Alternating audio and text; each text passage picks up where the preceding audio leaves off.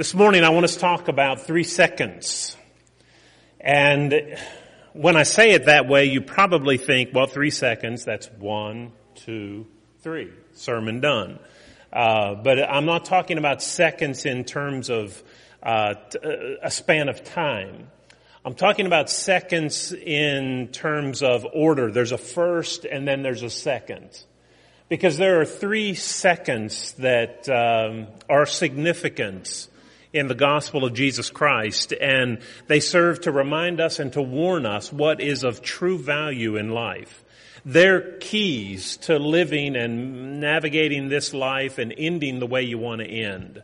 And so I want to share with you those 3 seconds that are so meaningful if we're to finish this life successfully. The first second that I'd like to share with you is that there is a second birth in the gospel story. Without it, you won't go to heaven. We have to be born again. Have you ever heard of people say, and sometimes say, are you a born-again Christian? Folks, that's the only kind of Christian there is.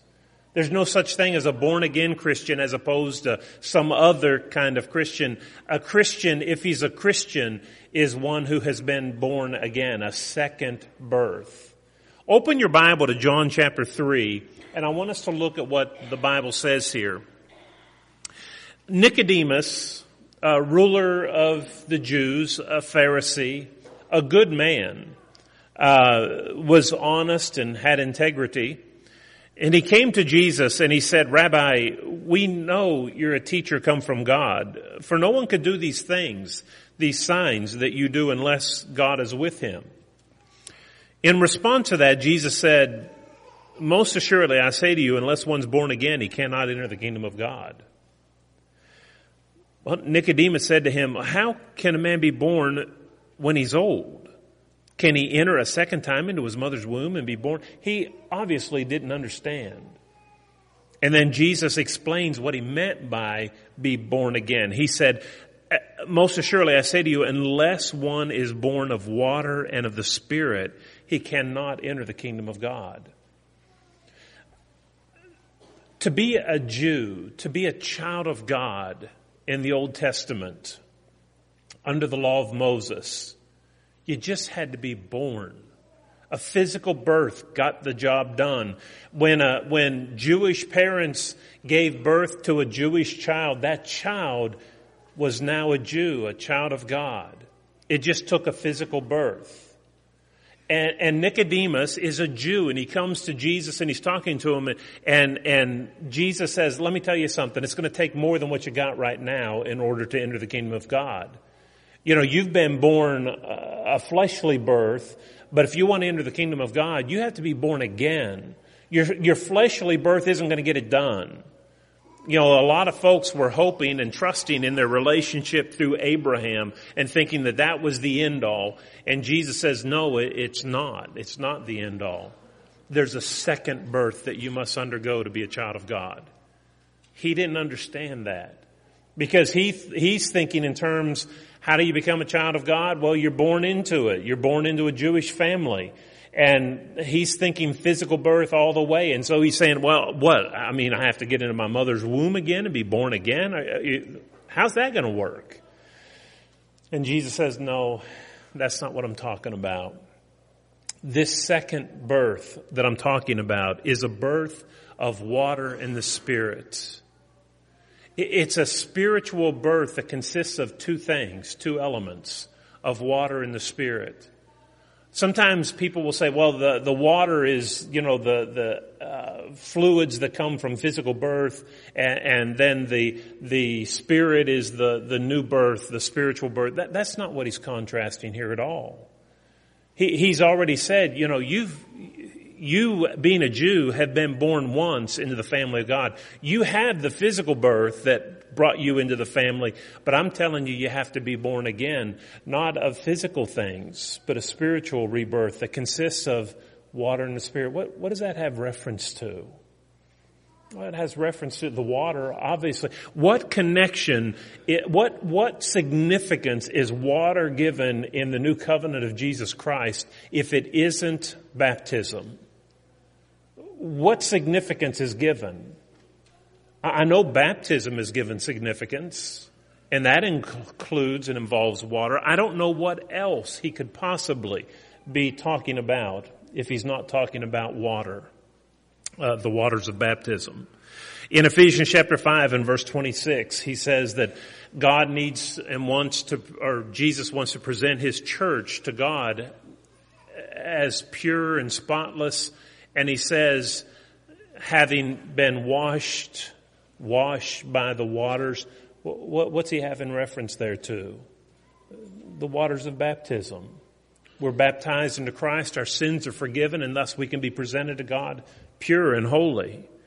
Again, in Titus chapter 3 and verse 5, the same thing is said, that we're not saved by our own merits, but we're saved by God's grace. And what his grace does is it's the washing of regeneration, the washing of new birth, and the renewing of the Holy Spirit.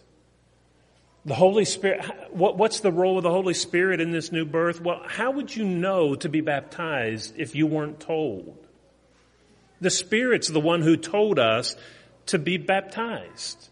The Spirit's the one who told us this is what the Lord wants us to do, to reenact the death, burial, and resurrection through dying to sin, being immersed in water, buried in water, and rising again to walk in a new way of life. That's the Spirit's instruction. No one would ever do that. No one would ever think of that if it were not for the Spirit of God. He instructed us in that. He convicted us of our sins. There's no one who came to the point that said, "Oh, I'm a sinner. I've got to do something." Everyone who has ever come to that conclusion has come to that conclusion because of the Holy Spirit.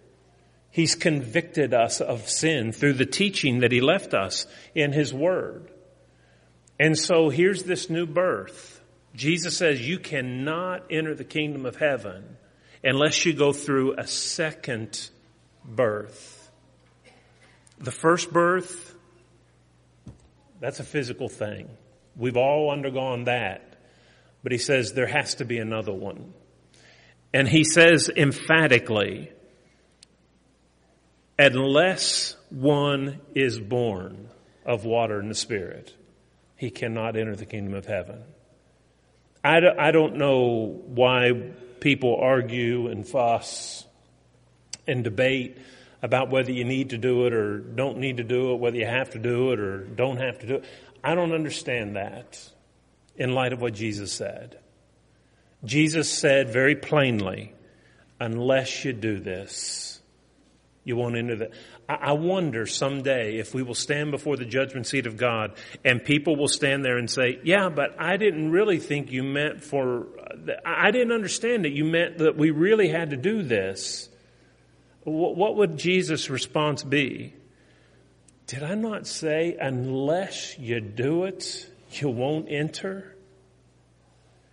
It's an important second in the gospel of Jesus Christ. It requires a second birth. If you want to go to heaven, you have to be born again. Here's a second. And it is this. There is a second coming.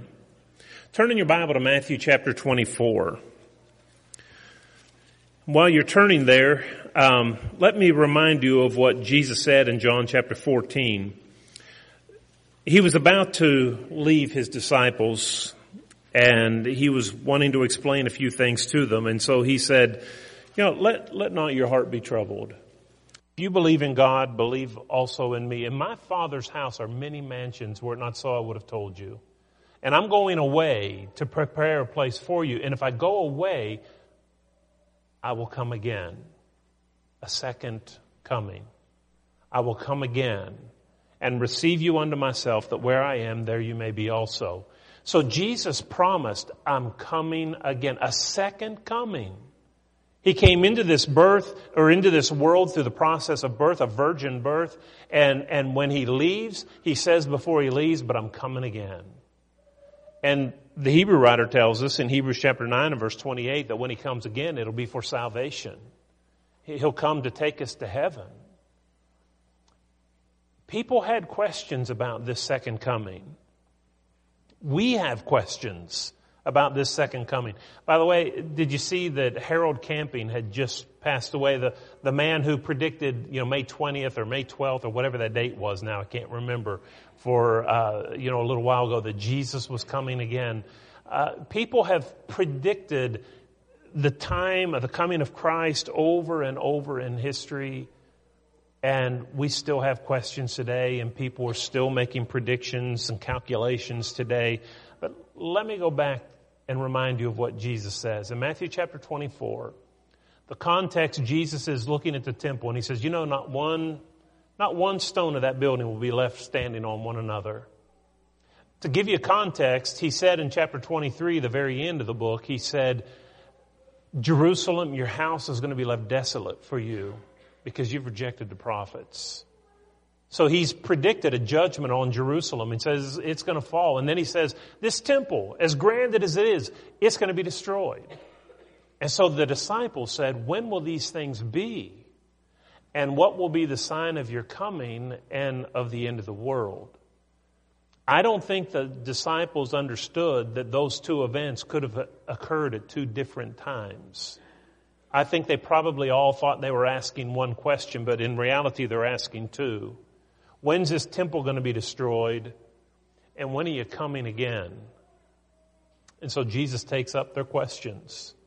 And in chapter 24, how many times have we heard people say and talk about the signs of the times? Oh, we have to be close because the signs of the times, there's wars, rumors of wars, pestilence, earthquakes. All those signs are given as though they're signs leading up to the end of the world. And if you look at the context of Matthew 24, that's not what he's talking about at all. He's talking about the judgment that was coming upon Jerusalem. Not one stone will be left upon another. This place will be left desolate, because of the rejection of the prophets. And so he says, when will these things be? Well, I'll tell you when they'll be. There'll be these signs, pestilence, earthquakes, famines, wars, rumors of wars. And he said, and when you see these things, he said, don't come down off the housetop to get your stuff. Just keep running from roof to roof and get out of town. Question, if that was the second coming of Christ, what difference would it make? It wouldn't make any difference. But if he's talking about the destruction of the city of Jerusalem by the Roman army, it would make a difference. You need to get out of town. He said, if you're in the field and these things happen, don't go back into the city. Just leave. What difference would it make if you were in the field or in the city if we're talking about the second coming of Christ? He says, woe to those who are with child in that day. And what difference would it make if when Jesus comes again, if a lady is pregnant or not? Well, it wouldn't. But it would if you had to flee for your life from an army that's going to destroy the city in which you live. All those signs that people talk about today have nothing to do with the second coming of Christ, but with the destruction of the city of Jerusalem. But in verse 36, he takes up the second part of their question. When will these things be, and what will be the sign of thy coming and the end of the world? But of that day and hour, no one knows, not even the angels in heaven. He's given them signs that led up to the destruction of Jerusalem, the temple being destroyed, not one stone being left on another. He's given them all kind of signs all through chapter 24 for that, and tells them what to do when they see those signs. But as to their second question, when are you coming back? But of that day and hour, no one knows, not the angels in heaven, but the Father only.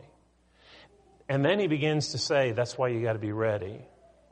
And he uses the illustration, he tells the parable of the foolish virgins who were ready for the wedding they were going to attend, and they didn't take preparation, and they didn't have oil for their lamps, and they were left behind.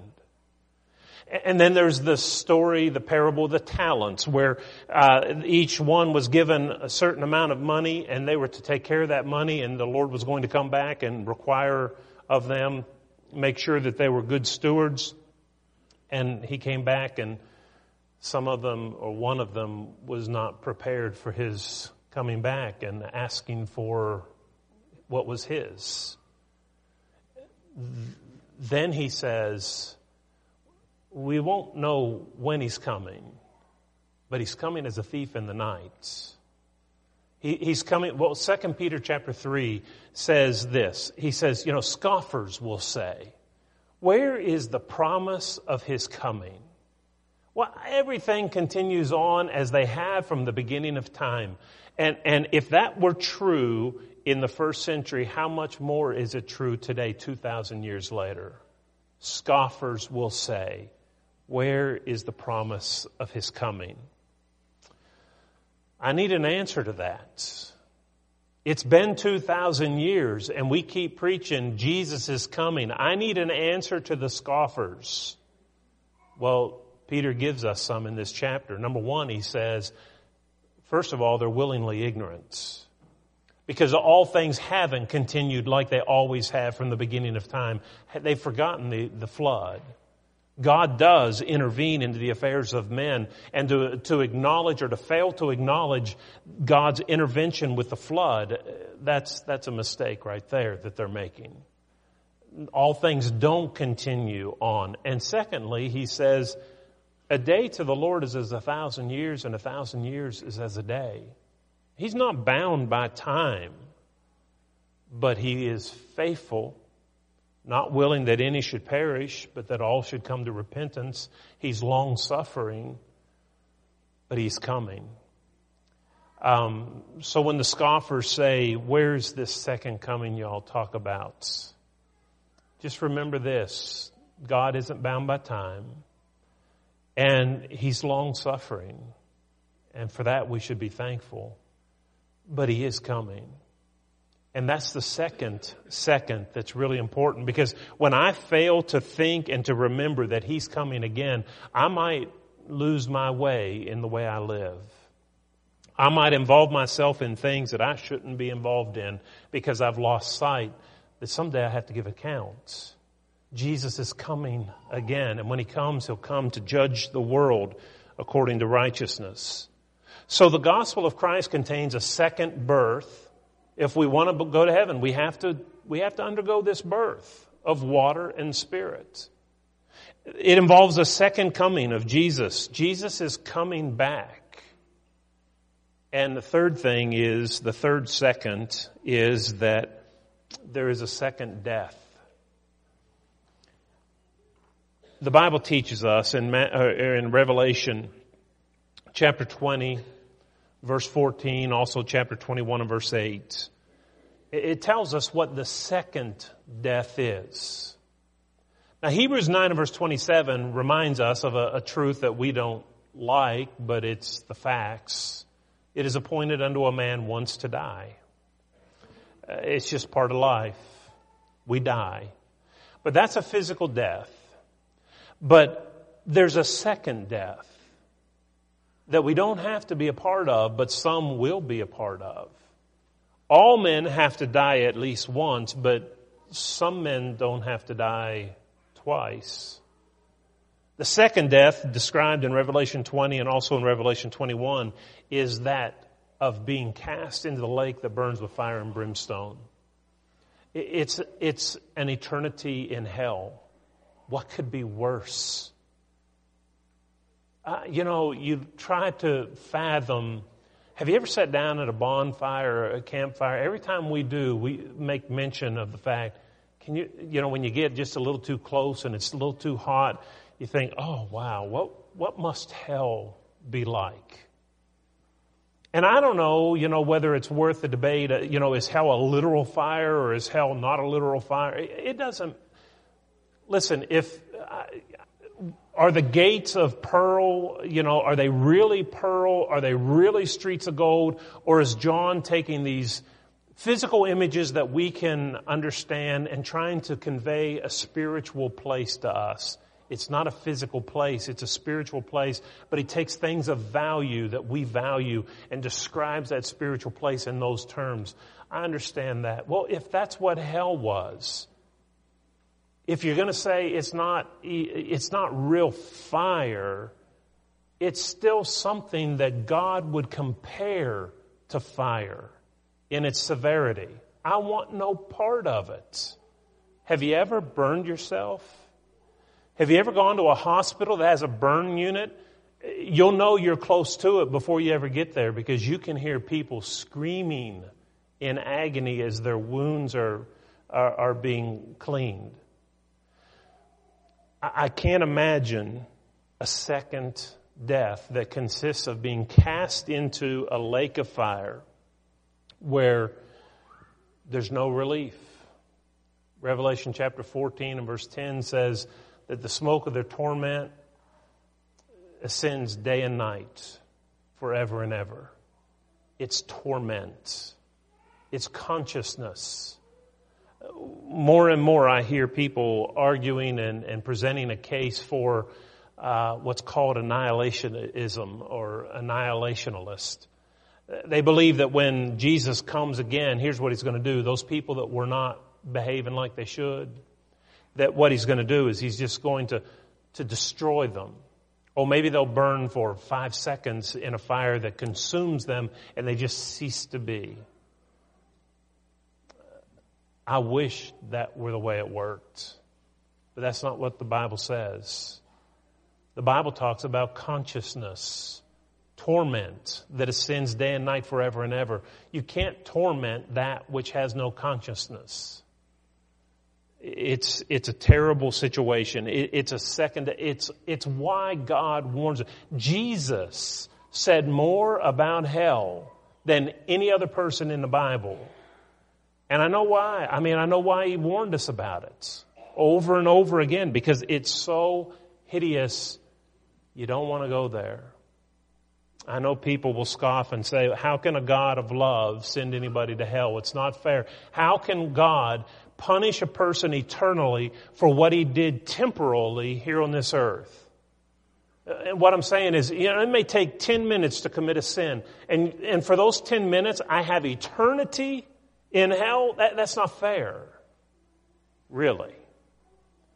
Will we treat other sins and other crimes in the same fashion? How long does it take to kill a person? Will we punish him for the rest of his life, maybe? Does the length of the time that you commit a crime, does that really have any bearing on how long you punish a person for a crime? That's not the correlation. Furthermore, I find it interesting that those who say God would be unjust to punish a person eternally for what he did just for temporal moments in this life. That's not fair. Those same people are perfectly good with God rewarding us eternally for those temporal acts of piety that we perform in this life. Now that's okay. If because I've obeyed the gospel, you want to reward me forever, that's all right. But if I don't, well, you can't do that. You see, there's inconsistency there. Fact remains, there is a hell. It's real. It's more than a byword when you hit your thumb. It's more than a joke with a little cartoon character guy running around with horns on his head and a pitchfork and a long pointy tail. It's real. And it will last forever. And it's a second death. And so here are the 3 seconds that I just wanted you to think about a little bit. We're bringing the year to a close. This is the last Sunday of 2013. Where do you stand in relationship to God? Do you feel okay with your spiritual walk with Him? If He were to come right now, if that second coming were to take place right now, would you be ready? You see, in order to go to heaven, we have to undergo a second birth. And the reason is because there will be a second coming when Jesus comes again to take those who are His back to heaven with Him. And those who are not and who have not engaged in that second birth will face a second death. You don't want any part of that. So the question is this, and I want you to think about this as we sing this song of encouragement. Will you be born once to die twice? Or will you be born twice to die once? It'll be one or the other for you. My recommendation, the Lord's recommendation, undergo the second birth so that you don't have to undergo the second death. If you're here and you need to respond to the gospel of Jesus Christ by being baptized, born again, into His family, into His kingdom, we'll assist you in that. If you're a child of God already but unfaithful, and right now, if He came again, you would be headed for that second death. Make it right. God is faithful. He's loving and forgiving. He's compassionate, and He'll forgive you if you'll humble yourself. If you need to respond, we invite you to come as we stand together and sing.